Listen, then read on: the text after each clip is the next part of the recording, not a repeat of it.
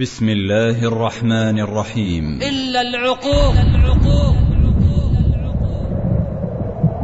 العقوق. فانتظروا ريحا حمراء وزلزلة وخسفا ومسخا وقذفا وآيات تتتابع. العقوق. نعوذ بالله من العقوق. نعوذ بالله من وقضى ربك ألا تعبدوا. إلا إياه وبالوالدين إحسانا فأقسم الولد ليذبحن أباه. فاذبحني هنا عند هذه الصخرة عقوق. كم زفرة حراء انطلقت من أب مكلوم أو أم رؤوم يشتكيان الهجر والقطيعة عقوق. ويا لله كم حسرة دفنت مع والد في قبره وكم غصة ضاق بها جوف أم لم تحتمل ما ترى.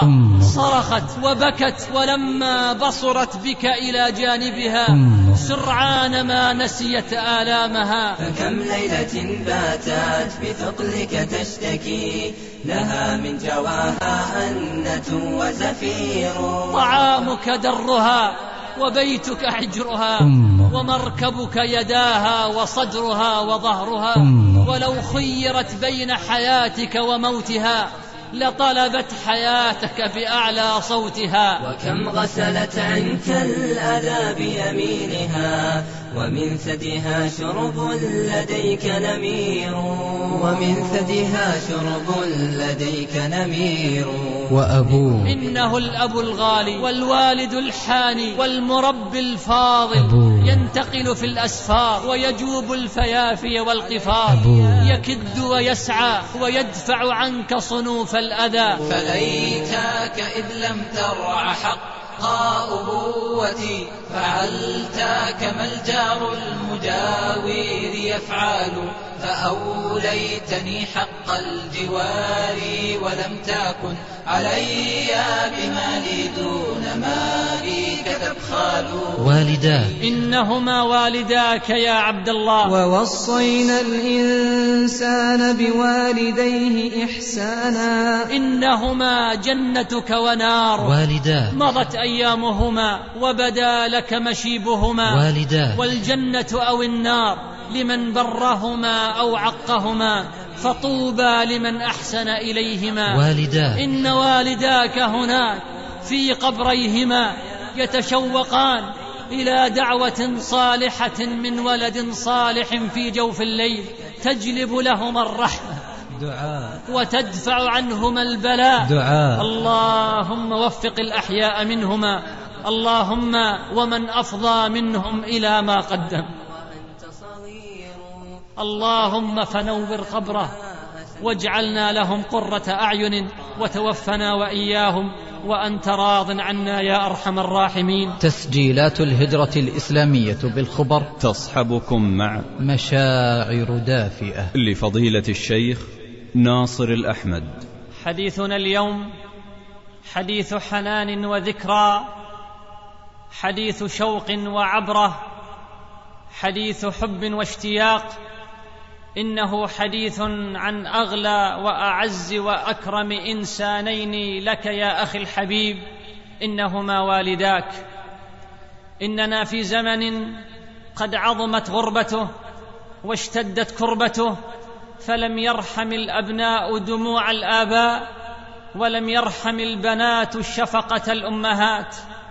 في هذا الزمان الذي قل فيه البر وازداد فيه العقوق والشر كم نحن بحاجة إلى من يذكرنا فيه بحق الوالدين وعظيم الأجر لمن برهما لذا كانت هذه الكلمات. لقد أكثر الله جل جلاله من ذكر شأن الوالدين وأوجب الإحسان إليهما لفضلهما وعظيم معروفهما. قال الله تعالى يسألونك ماذا ينفقون؟ قل ما أنفقتم من خير فللوالدين والأقربين. وقال سبحانه ووصينا الإنسان بوالديه حملته أمه وهنا على وهن وفصاله في عامين أن اشكر لي ولوالديك إلي المصير. وقال تعالى ووصينا الإنسان بوالديه إحسانا. لما كان بر الوالدين من القربات العظيمة تسابق إليها الأتقياء من عباد الله من الأنبياء والرسل وأتباعهم. فبر الوالدين منهج الأنبياء والمرسلين وعمل الكرام والصالحين. فهذا نوح عليه الصلاة والسلام يخص والديه بالدعاء بالمغفرة بقوله رب اغفر لي ولوالدي ولمن دخل بيتي مؤمنا وللمؤمنين والمؤمنات. وكذا حال عيسى ابن مريم عليه الصلاة والسلام حين قال عنه الله عز وجل وبرا بوالدتي ولم يجعلني جبارا شقيا. وكذا يحيى عليه الصلاة والسلام قال الله عز وجل عنه وبرا بوالديه ولم يكن جبارا عصيا وأما ما كان من شأن الخليل عليه الصلاة والسلام مع أبيه ودعوته إياه وتحببه له فأمر قد بلغ في البر غايته وفي الإحسان نهايته. قال الله تعالى واذكر في الكتاب إبراهيم إنه كان صديقا نبيا. إذ قال لأبيه يا أبت لم تعبد ما لا يسمع ولا يبصر ولا يغني عنك شيئا؟ يا أبت إني قد جاءني من العلم ما لم يأتك فاتبعني أهدك صراطا سويا. يا أبت لا تعبد الشيطان إن الشيطان كان للرحمن عصيا. يا أبت إني أخاف أن يمسك عذاب من الرحمن فتكون للشيطان وليا. ولما هدده ابوه لئن لم تنته لأرجمنك واهجرني مليا. قابل التهديد بالإحسان والغلظة بالأدب والإحترام. قال سلام عليك سأستغفر لك ربي إنه كان بي حفيا. فيا معاشر الأحبة اعلموا أن بر الوالدين من خير ما تقرب به المتقربون. وتسابق فيه المتسابقون وهو من أحب الأعمال إلى الله وأفضلها بعد الصلاة. سئل النبي صلى الله عليه وسلم أي العمل أحب إلى الله؟ وفي رواية أي العمل أفضل؟ قال الصلاة على وقتها. قيل ثم أي؟ قال بر الوالدين. قيل ثم أي؟ قال الجهاد في سبيل الله. رواه البخاري ومسلم. فبر الوالدين مقدم حتى على الجهاد في سبيل الله الذي هو ذروة سنام الإسلام مما يدل على عظيم حقهما. ولهذا جاء رجل إلى النبي صلى الله عليه وسلم يستأذنه في الجهاد فقال أحي والداك؟ قال نعم. قال ففيهما فجاهد. وفي رواية لمسلم أقبل رجل إلى النبي صلى الله عليه وسلم فقال أبايعك على الهجرة والجهاد ابتغي الأجر من الله عز وجل. قال فهل من والديك أحد حي؟ قال نعم بل كلاهما. قال فتبتغي الأجر من الله عز وجل؟ قال نعم. قال فارجع إلى والديك فأحسن صحبتهما. فبر الوالدين من أعظم القربات وأجل الطاعات ببرهما تتنزل الرحمات وتكشف الكربات. بر الوالدين مفتاح كل خير ومغلاق كل شر. بر الوالدين من أعظم أسباب دخول الجنان والنجاة من النيران. بر الوالدين سبب في بسط الرزق وطول العمر. بر الوالدين سبب في دفع المصائب وسبب في إجابة الدعاء. فأين أنت من هذه النفحات يا عبد الله هل أتاك نبأ أويس بن عامر القرني؟ ذاك رجل أنبأ النبي صلى الله عليه وسلم بظهوره وكشف عن سناء منزلته عند الله ورسوله وأمر البررة الأخيار من آله وصحابته بالتماس دعوته وابتغاء القربى إلى الله بها وما كانت آيته إلا بره بأمه. وذلك الحديث الذي أخرجه مسلم في صحيحه. كان عمر بن الخطاب رضي الله عنه إذا أتى عليه أمداد أهل اليمن سألهم أفيكم أويس بن عامر؟ حتى أتى على أويس بن عامر فقال أنت أويس بن عامر؟ قال نعم. قال من مراد؟ قال نعم. قال كان بك برص فبرأت منه إلا موضع درهم. قال نعم. قال لك والده؟ قال نعم. قال سمعت رسول الله صلى الله عليه وسلم يقول يأتي عليكم أويس بن عامر مع أمداد اليمن من مراد ثم من قرن كان به أثر برص فبرأ منه إلا موضع درهم له والدة هو بار بها لو أقسم على الله لأبره. فإن استطعت أن يستغفر لك فافعل. فقال عمر بن الخطاب رضي الله عنه فاستغفر لي فاستغفر له. فقال له عمر أين تريد؟ قال الكوفة. قال ألا أكتب لك إلى عاملها؟ قال أكون في غبراء الناس أحب إلي. وعن أصبغ بن زيد قال إنما منع أويسا أن يقدم على النبي صلى الله عليه وسلم بره بامه فانظر يا رعاك الله المنزلة التي بلغها هذا البار بأمه حتى كان من شأنه. أن يخبر عنه المصطفى صلى الله عليه وسلم وأن يقول لعمر إن استطعت أن يستغفر لك فافعل. ولما علم سلفنا الصالح بعظم حق الوالدين قاموا به حق قيام فهذا محمد بن سيرين إذا كلم أمه كان يتضرع. وقال ابن عوف دخل رجل على محمد بن سيرين وهو عند أمه فقال ما شأن محمد أيشتكي شيئا؟ قالوا لا ولكن هكذا يكون إذا كان عند أمه. وهذا أبو الحسن علي بن الحسين زين العابدين رضي الله عنهم كان من سادات التابعين وكان كثير البر بأمه حتى قيل له إنك من أبر الناس بأمك.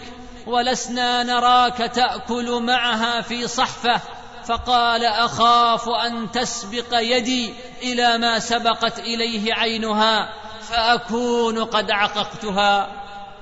وهذا حيوة بن شريح وهو أحد أئمة المسلمين والعلماء المشهورين يقعد في حلقته يعلم الناس يأتيه الطلاب من كل مكان ليسمعوا عنه. فتقول له أمه وهو بين طلابه قم يا حيوة قم يا حيوة فأعلف الدجاج. فيقوم ويترك التعليم. وهذا الفضل بن يحيى بار بابيه وكان أبوه لا يتوضأ إلا بماء ساخن فقدر أن سجنا سويا فمنعه السجان من إدخال الحطب إلى السجن. ليسخن الماء لأبيه إذا قام لصلاة الفجر. فلما أخذ الأب مضجعه من النوم قام الفضل إلى إناء من نحاس مملوء ماء فأدناه من المصباح وبقي واقفا حتى الصباح حتى استيقظ والده فتوضأ بالماء الساخن.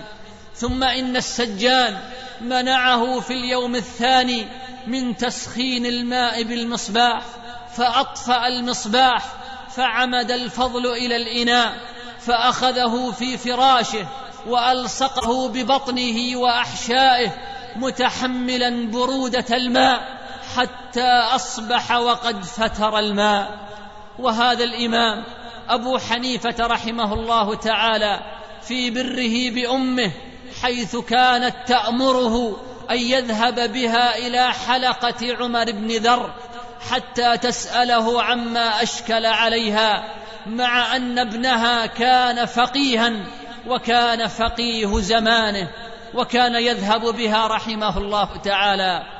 وكان منصور بن المعتمر يفلي رأس أمه وقال محمد بن المنكدر بات أخي عمر يصلي وبت أغمز رجل أمي وما احب ان ليلتي بليلته واما الامام ابن عساكر محدث الشام فقد سئل عن سبب تاخر حضوره إلى بلاد اصبهان فقال لم تاذن لي امي رحم الله رحم الله هؤلاء العلماء الكبار البرره الابرار ما اعظم شانهم مع والديهم هذه بعض نماذج بر السلف لآبائهم وأمهاتهم.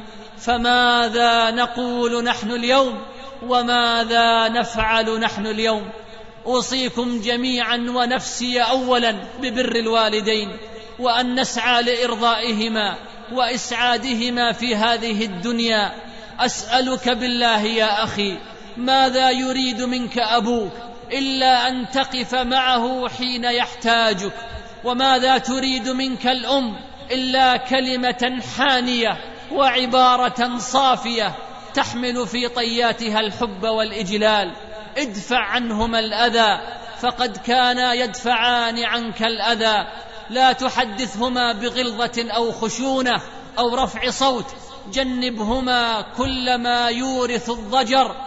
فلا تقل لهما أف ولا تنهرهما. فلا تقل لهما أف ولا تنهرهما وقل لهما قولا كريما. قال الحسين بن علي رضي الله عنهما لو علم الله شيئا من العقوق أدنى من الأف لحرمه. تخير الكلمات اللطيفة. والعبارات الجميلة والقول الكريم تواضع لهما واخفض لهما جناح الذل رحمة وعطفا وطاعة وحسن أدب. لقد اقبلا على الشيخوخة والكبر وتقدما نحو العجز والهرم بعد أن صرفا طاقتهما وصحتهما وأموالهما في تربيتك وإصلاحك.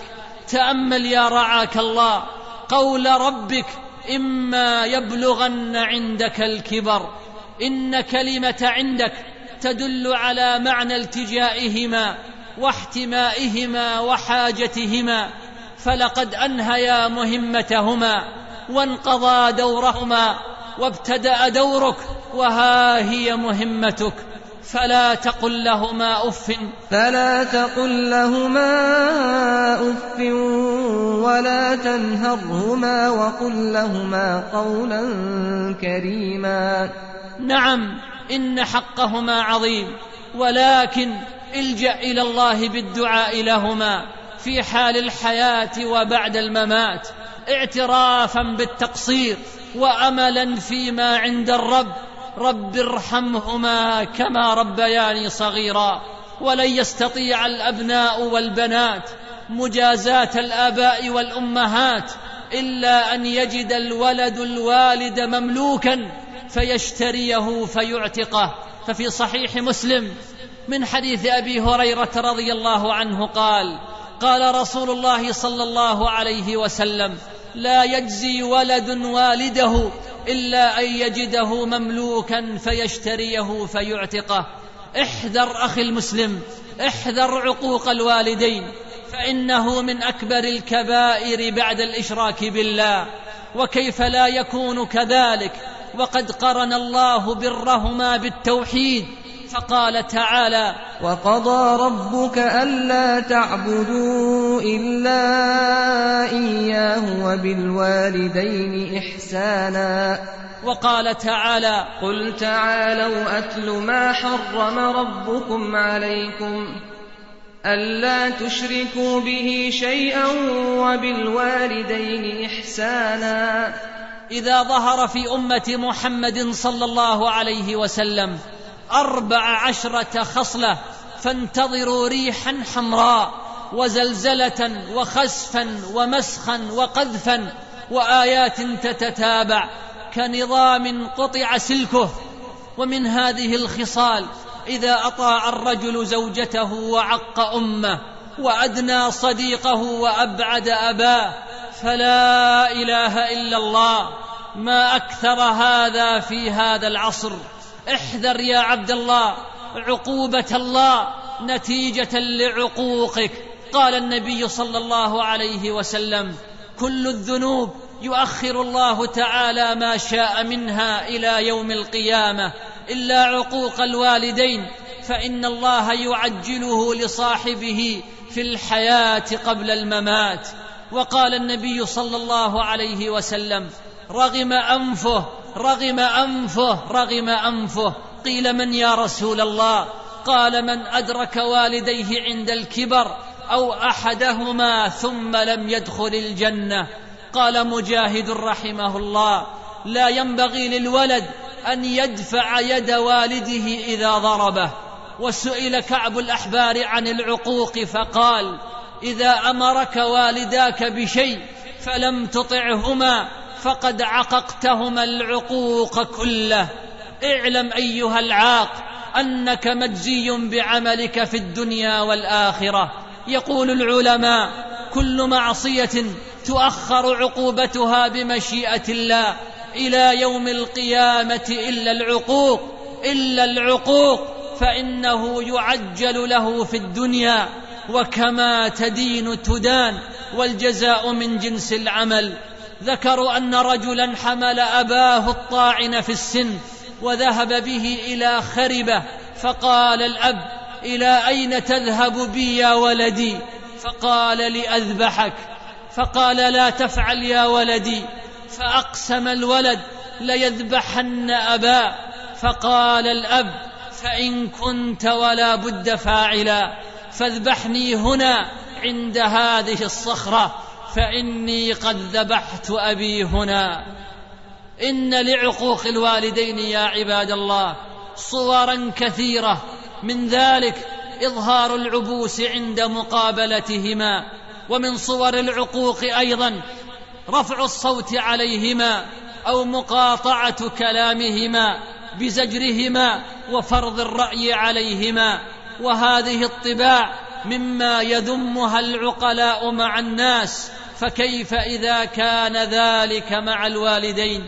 ومن الصور النظر إلى الوالدين شزرا وذلك بإحداد النظر إليهما وكأنه ينظر إلى أحد أبنائه لزجره. قال مجاهد رحمه الله ما بر والدي من أحد النظر إليهما.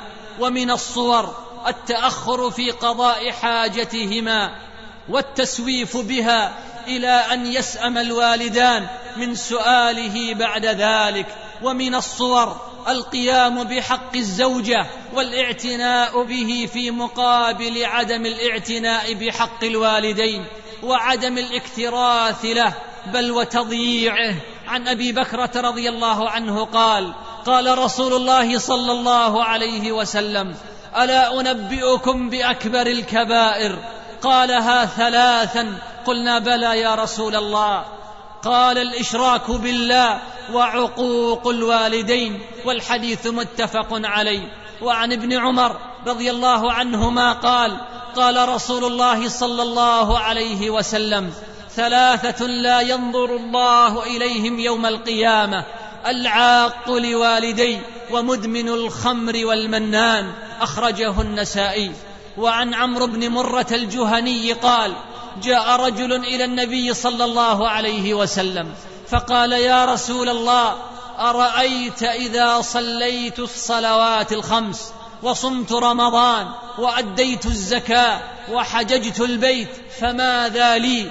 فقال رسول الله صلى الله عليه وسلم من فعل ذلك كان مع النبيين والصديقين والشهداء والصالحين إلا أن يعق والديه رواه الإمام أحمد والطبراني. إن عقوق الأبناء تئن له الفضيلة وتبكي له المروءة وتأباه الديانة ولا يرضى به العاقل فضلا عن المتدين لأن فعله منكر عظيم وقبح جسيم. عقوق الوالدين جحود للفضل ونكران للجميل. كم هو عار وشنار أن ينسى الواحد منا ضعفه وطفولته ويعجب ويغتر بشبابه ويترفع على والديه بتعليمه وشهادته وثقافته أو بمركزه وعمله. أين الإيمان؟ وأين المروءة والوفاء؟ بل أين الرحمة والإنسانية؟ أين الإيمان وأين المروءة والوفاء؟ بل أين الرحمة والإنسانية؟ لقد قلب أولئك ظهر المجن وقابلوا الإحسان بالإساءة. ألا بئس ما صنعوا وتبا لما فعلوا. وإنك لتأسف حين تجد من عليه مظاهر الصلاح. والاشتغال بشيء من العلم والدعوة ولا يجعل لأبويه حقا من التقدير والرعاية والبر والعناية ومهما كان على الأبوين من تقصير فبرهما واجب والإحسان إليهما متعين وإن جاهداك على أن تشرك بي. وإن جاهداك على أن تشرك بي ما ليس لك به علم فلا تطعهما وصاحبهما في الدنيا معروفا فلله كم دمعه ذرفها والد أو والده على ما يلاقيان من الجحود والاستكبار من اولادهما كم زفره حراء انطلقت من اب مكلوم أو أم رؤوم يشتكيان الهجر والقطيعة من أقرب الناس إليهما ويا لله كم من أب وأم تمنى أن لم يرزق بأولاد شقي معهم أول عمره وها هو يشقى بهم في آخره كم حسرة دفنت مع والد في قبره وكم غصة ضاق بها جوف أم لم تحتمل ما ترى كم من والد تمثل مع الشاعر قائلا غدوتك مولودا وعلتك يافعا تعل بما أدني إليك وتنهل. إذا ليلة نابتك بالسقم لم أبت لذكرك إلا ساهرا أتململ. كأني أنا المطروق دونك بالذي طرقت به دوني وعيني تهمل. تخاف الردى نفسي عليك وإنها لتعلم أن الموت حتم مؤجل. فلما بلغت السن والغاية التي إليها مدى ما كنت فيك اؤمل جعلت جزائي غلظة وفظاظة كأنك أنت المنعم المتفضل. فليتك إذ لم ترع حق أبوتي فعلت كما الجار المجاور يفعل. فأوليتني حق الجوار ولم تكن علي بمالي دون مالك تبخل. كيف تنسى أمك يا عبد الله؟ كيف تنسى أمك يا عبد الله؟ ووصينا الإنسان بوالديه حملته أمه وهنا على وهن وفصاله في عامين. أن اشكر لي ولوالديك إلي المصير.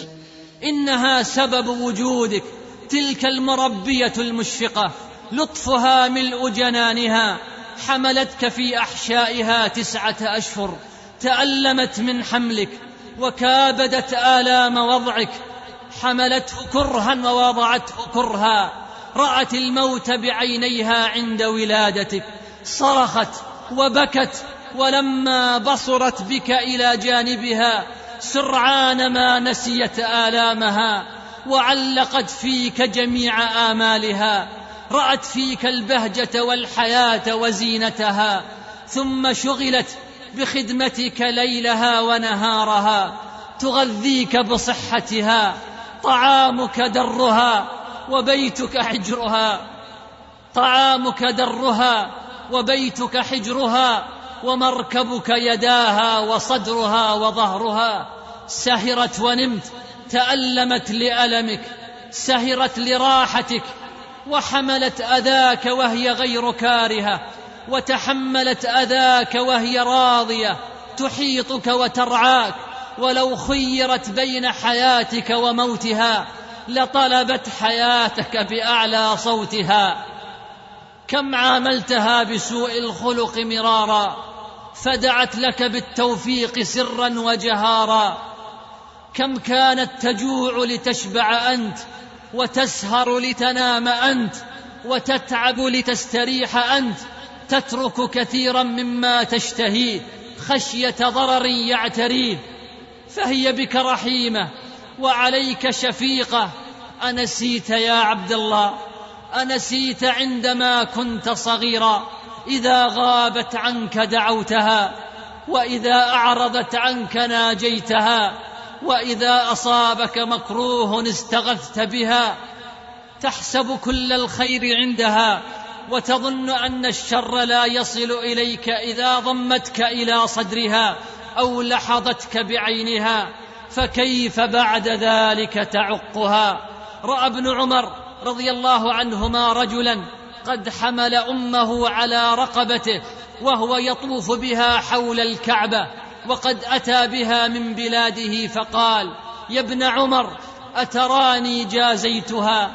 قال ولا بطلقة واحدة من طلقاتها ولكن أحسنت والله يثيبك على القليل كثيرا.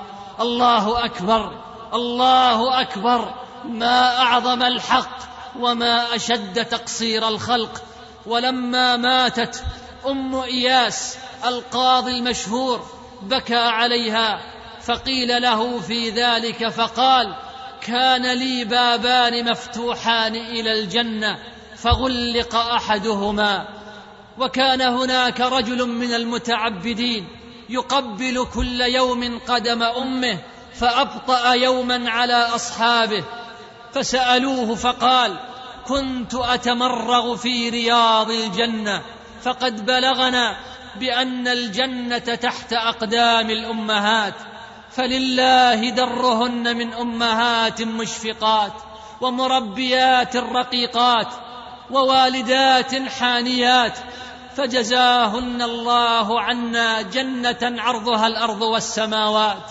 لأمك حق لو علمت كبير لأمك حق. لو علمت كبير كثيرك يا هذا لديه يسير. فكم ليلة باتت بثقلك تشتكي. لها من جواها أنة وزفير. وفي الوضع لو تدري عليك مشقة. فكم غصص منها الفؤاد يطير. وكم غسلت عنك الأذى بيمينها. ومن ثديها شرب لديك نمير. وكم مرة جاعت وأعطتك قوتها حنوا وإشفاقا وأنت صغير. فضيعتها لما اسنت جهاله وطال عليك الأمر وهو قصير. فدونك فارغب في عميم دعائها فأنت لما تدعو إليه فقير. ووصينا الإنسان بوالديه إحسانا. حملته أمه كرها ووضعته كرها وحمله وفصاله ثلاثون شهرا. أما أبوك يا عبد الله أما أبوك فهو السبب في وجودك إنه الأب الغالي والوالد الحاني الموجه القيم والمربي الفاضل وأنت له مجبنة مبخلة يكد ويسعى ويدفع عنك صنوف الأذى ينتقل في الأسفار ويجوب الفيافي والقفار ويتحمل الأخطار. بحثا عن لقمة العيش لك ولإخوانك ينفق عليك ويصلحك ويربيك. إذا دخلت عليه هش وإذا أقبلت إليه بش وإذا خرج تعلقت به وإذا حضر احتضنت حجره وصدره. وإذا غبت سأل عنك وإذا تأخرت انتظرك ينشئ وينفق ويربي ويشفق. إذا رآك ابتسم محيا وبرقت ثنايا فكم يبذل لتعليمك وتربيتك وتغذيتك وتنشئتك. فجزاه الله من والد كريم وأب رحيم. هذان هما والداك جميلهما يربو كل جميل. وإحسانهما يفضل كل إحسان. إنهما جنتك ونارك. بذلا من أجلك النفس والنفيس والصحة والراحة. لقد أديا واجبهما وأنفقا زهرة عمرهما في رعايتك. وإذا بالسنوات تزدلف بهما وتمضي تباعا على عجل فيعلو الشيب مفارقهما. ويدب الضعف إلى بدنيهما. وقد كبرت أنت وإخوانك واستقل كل واحد منكم بحياته الخاصة مع شريك حياته. فيلتفت الوالد ينظر من حوله فلا يرى عنده إلا زوجه العجوز التي لا تكاد تخدم نفسها. فضلا عن القيام بشؤون زوجها الذي أنهكت قواه وضعفت حركته وعجز عن خدمة نفسه في كثير من حاجاته وأصبح في حال يحتاج فيها إلى من حوله ولا سيما أبناؤه وبناته ليردوا إليه الجميل أو بعضه مما بذله في سبيلهم وليتقربوا إلى الله تعالى بخدمة والديهم اللذين طالما تعبا ليستريحوا واهتما واغتما لينعموا. فما هو موقفك الآن؟ فما هو موقفك الآن يا عبد الله؟ وهما في هذه الحال. حتى إذا بلغ أشده وبلغ أربعين سنة قال قال رب أوزعني أن أشكر نعمتك التي أنعمت علي وعلى والدي وأن أعمل صالحا ترضاه وأصلح لي في ذريتي. إني تبت إليك وإني من المسلمين. إن بر الوالدين ليس درسا يلقن. ولا كتابا يؤخذ إنما هو سلوك وتربية. بر الوالدين إكرام وإحسان توقير وعرفان. بر الوالدين دعاء واستغفار بذل وعطاء مدرار. بر الوالدين قلب ينبض بالحب ويد مبسوطة بالبذل وجنة طيبة بالنوال. شعور يتدفق بالوفاء ويجري مع الدم فينبثق له الوجه ويبش. لا يدعو والده باسمه ولا يمشي أمامه ولا يجلسه خلفه. يمتثل أمره يلبي دعوته لا يمن بالبر له. يتحاشى كل كلمة نابئة أو إشارة طائشة. تفيد تاففا أو تضجرا. إذا كان على أحدهما دين مالي ادى أو صوم قضاء وإذا لم يحجا حج عنهما. إذا ذكرتهما ذكرت البر والإحسان. إذا ذكرتهما أسعفتك بالدموع العينان. مضت أيامهما وانقضى شبابهما وبدا لك مشيبهما. وقفا على عتبة الدنيا وهما ينتظران منك قلبا رقيقا وبرا عظيما. وقفا ينتظران منك وفاء وبرا والجنة أو النار لمن برهما أو عقهما فطوبى لمن أحسن إليهما ولم يسئ لهما طوبى لمن أضحكهما ولم يبكيهما طوبى لمن أعزهما ولم يذلهما طوبى لمن أكرمهما ولم يهنهما طوبى لمن نظر إليهما نظر رحمة وود وإحسان وتذكر معها ما كان منهما من بر وعطف وحنان. طوبى لمن أسهر ليلة ونصب في نهاره وضنى بجسده في حبهما. طوبى لمن شمر عن ساعد الجد في برهما. فما خرجا من الدنيا إلا وقد كتب الله له رضاهما. فيا من أبكى أبويه وأحزنهما وأسهر ليلهما وحملهما أعباء الهموم وجرعهما غصص الفراق ووحشة البعاد هلا أحسنت إليهما وأرضيتهما وأضحكتهما كم آذيتهما مرارا وهما يدعوان الله سرا وجهارا ويبكيان عليك وأنت صغير إشفاقا وحذرا ويبكيان منك وأنت كبير خوفا وفرقا. فهما أليفا حزن وحليفا هم وغم. فلما بلغت موضع الأمل ومحل الرجاء قلت أسيح في الأرض أطلب كذا وكذا. فارقتهما على كبرهما باكيين وتركتهما في وكرهما محزونين.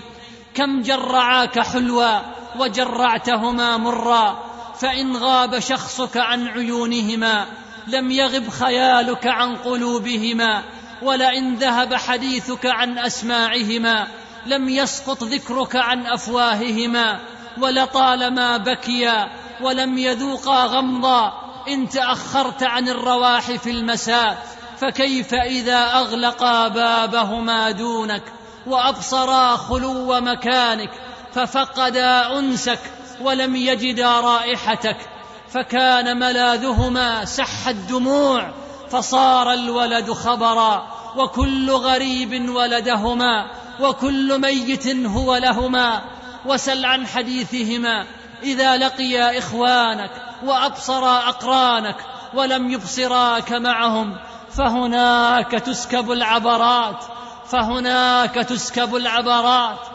وتتضاعف الحسرات. ارجع يا عبد الله إلى والديك وجاهد فيهما. أحسن صحبتهما. إلزم خدمتهما.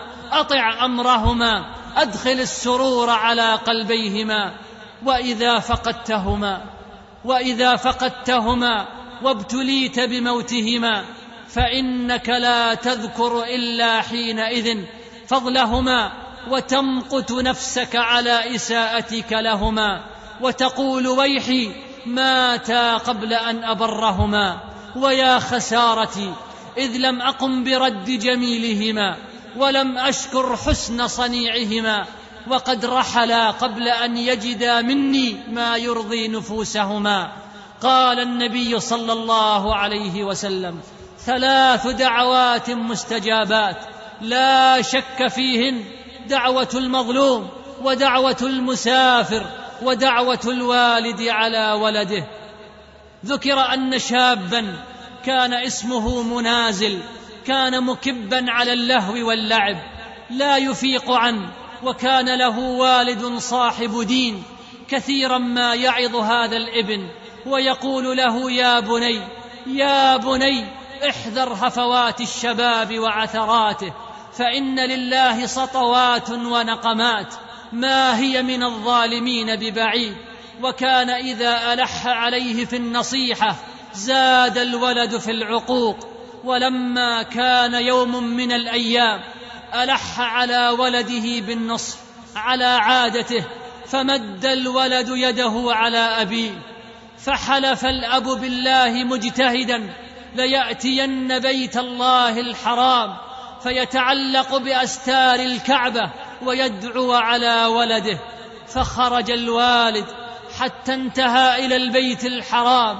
فتعلق بأستار الكعبة وأنشأ يقول يا من إليه أتى الحجاج قد قطعوا يا من إليه أتى الحجاج قد قطعوا عرض المهامه من قرب ومن بعد إني أتيتك يا من لا يخيب من. يدعوه مبتهلا بالواحد الصمد. هذا منازل لا يرتد من عققي فخذ بحقي يا رحمن من ولدي وشل منه بحول منه جانبه. يا من تقدس لم يولد ولم يلد. فقيل أنه ما استتم كلامه حتى يبس شق ولده الأيمن. نعوذ بالله من العقوق. نعوذ بالله من العقوق. فيا أيها الحبيب يا من مات والدا أو أحدهما وقد قصر ببرهما في حياتهما وندم على ما فرط وخاف من عاقبة العقوق اعلم أن باب الإحسان بهما مفتوح وبإمكانك أن تدرك شيئا ولو قليلا من البر. بعد موتهما لعل الله تعالى أن يعفو عنك ويرضي عنك والديك. من ذلك الدعاء لهما بالمغفرة والرحمة والصدقة عنهما والحج والعمرة عنهما وصلة الرحم التي لا توصل إلا بهما وإكرام صديقهما وإنفاذ عهدهما.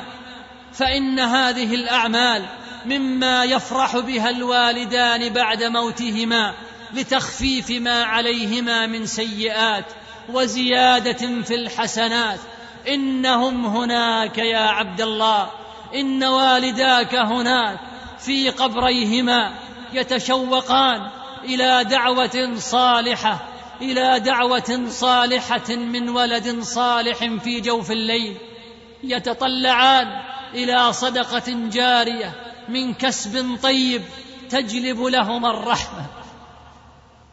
تجلب لهما الرحمة وتدفع عنهما البلاء ويرضى عنهما رب الأرض والسماء. واخفض لهما جناح الذل من الرحمة وقل رب ارحمهما كما ربياني صغيرا. قال النبي صلى الله عليه وسلم بروا آباءكم تبركم أبناؤكم واعلموا أن رضا الله عز وجل في رضا الوالدين وأن سخط الله في سخط الوالدين. لا تخرج يا عبد الله لا تخرجوا من هذا المكان إلا وقد عاهد كل واحد منا نفسه أن يذهب ليقبل رأس أبويه وأن يستسمحهما فإن كانا ميتين. أو أحدهما فليدع لهما. اللهم إنا نسألك أن تعيننا على بر والدينا. اللهم إنا نسألك أن تعيننا على بر والدينا. اللهم إنا نسألك بأسمائك الحسنى وصفاتك العلى أن تعيننا على بر والدينا. اللهم إنا قد قصرنا. اللهم إنا قد قصرنا في ذلك وأخطأنا في حقهما. اللهم فاغفر لنا ما قدمنا وما أخرنا وما أسررنا وما أعلنا وما أنت أعلم به منا. أنت المقدم وأنت المؤخر وأنت على كل شيء قدير. اللهم املأ قلبيهما بمحبتنا. اللهم املأ قلبيهما بمحبتنا وألسنتهما بالدعاء لنا يا ذا الجلال والإكرام. اللهم وفق الأحياء منهما. اللهم وفق الأحياء منهما واعمر قلوبهما بطاعتك ولسانهما بذكرك واجعلهم راضين عنا يا أرحم الراحمين. اللهم ومن أفضى منهم إلى ما قدم. اللهم من أفضى منهم إلى ما قدم. اللهم فنور قبره واغفر خطأه ومعصيته اللهم اجزهما عنا خيرا. اللهم اجزهما عنا خيرا. اللهم اجمعنا وإياهم في جنتك ودار كرامتك. اللهم اجعلنا وإياهم على سور متقابلين. يسقون فيها من رحيق مختوم. ختامه مسك. اللهم ارزقنا البر لوالدينا أحياء وأمواتا. واجعلنا لهم قرة أعين وتوفنا وإياهم وانت راض عنا يا أرحم الراحمين. اللهم إنا نعوذ بك يا رحمن يا رحيم أن نعق والدينا أو أن نعق كبارا. ربنا ظلمنا أنفسنا ظلما كثيرا وإنه لا يغفر الذنوب إلا أنت. فاغفر لنا مغفرة من عندك. وارحمنا إنك أنت الغفور الرحيم. ربنا ظلمنا أنفسنا وإن لم تغفر لنا وترحمنا لنكونن من الخاسرين.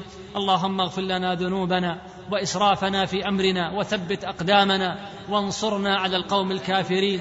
واغفر لنا ولوالدينا ولأموات المسلمين يا رب العالمين.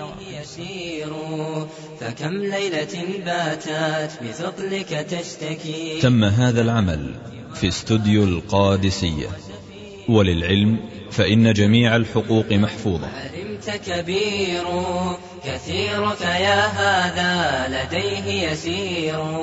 فكم ليلة باتت بثقلك تشتكي لها من جواها أنة وزفير. وفي الوضع لو تدري عليك مشقة فكم غصص منها الفؤاد يطير. وكم غسلت عنك الأذى بيمينها ومن ثديها شرب لديك نمير. وفي الوضع لو تدري عليك مشقة فكم غصص منها الفؤاد يطير وكم غسلت عنك الأذى بيمينها ومن ثديها شرب لديك نمير ومن ثديها شرب لديك نمير. لأمك حق لو علمت كبير كثيرك يا هذا لديه يسير. فكم ليلة باتت بثقلك تشتكي لها من جواها أنة وزفير. وكم مرة جاعت وأعطتك قوتها حنوا وإشفاقا وأنت صغير فضيعتها لما أسنت جهالة وطال عليك الأمر وهو قصير. وكم مرة جاعت وأعطتك قوتها حنوا وإشفاقا وأنت صغير. فضيعتها لما أسنت جهالة وطال عليك الأمر وهو قصير. وطال عليك الأمر وهو قصير. لأمك حق لو علمت كبير. كثيرك يا هذا لديه يسير. فكم ليلة باتت بثقلك تشتكي. لها من جواها أنة وزفير. فدونك فارغب في عميم دعائها. فأنت لما تدعو إليه فقير. فدونك فارغب في عميم دعائها فأنت لما تدعو إليه فقير. فدونك فارغب في أميم دعائها فأنت لما تدعو وختاما تقبلوا تحيات إخوانكم في تسجيلات الهجرة الإسلامية بالخبر. مدينة الثقبة أول شارع مكة. هاتف رقم ثمانية تسعة خمسة أربعة ستة تسعة سبعة. فاكس رقم ثمانية تسعة خمسة اثنان أربعة تسعة ستة. صندوق بريد اثنان صفر خمسة تسعة سبعة. الرمز البريدي ثلاثة واحد تسعة خمسة اثنان. والسلام عليكم ورحمة الله وبركاته. إذا ليلة نابتك بالسقم لم آبت لذكرك إلا ساهرا آتم المال كأني أنا المطروق دونك بالذي طرقت به دوني وعيني تهمل تخاف الردى نفسي عليك وإنها لتعلم أن الموت حتم مؤجل. كأني أنا المطروق دونك بالذي طرقت به دوني وعيني تهمل تخاف الردى نفسي عليك وإنها لتعلم أن الموت حتم مؤجل.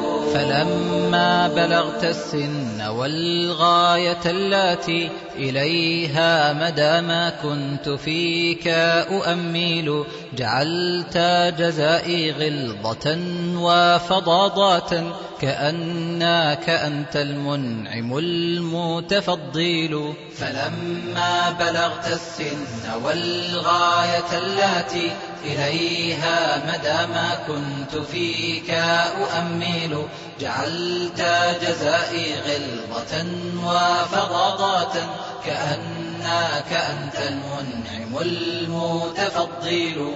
فليتك إذ لم ترع حق أبوتي فعلت كما الجار المجاور يفعل فأوليتني حق الجوار ولم تكن علي بمالي دون مالك تبخل فليتك إذ لم ترع حق أبوتي فعلت كما الجار المجاور يفعل؟ فأوليتني حق الجوار ولم تكن علي بمالي دون مالك تبخل. فليتك إذ لم ترع حق أبواتي فعلت كما الجار المجاور يفعل فأوليتني حق الجوار ولم تكن علي بمالي دون مالك تبخال فليتك إذ لم ترع حق أبواتي فعلت كما الجار المجاور يفعل فأوليتني حق الجوار ولم تكن علي بمالي دون مالك تبخل.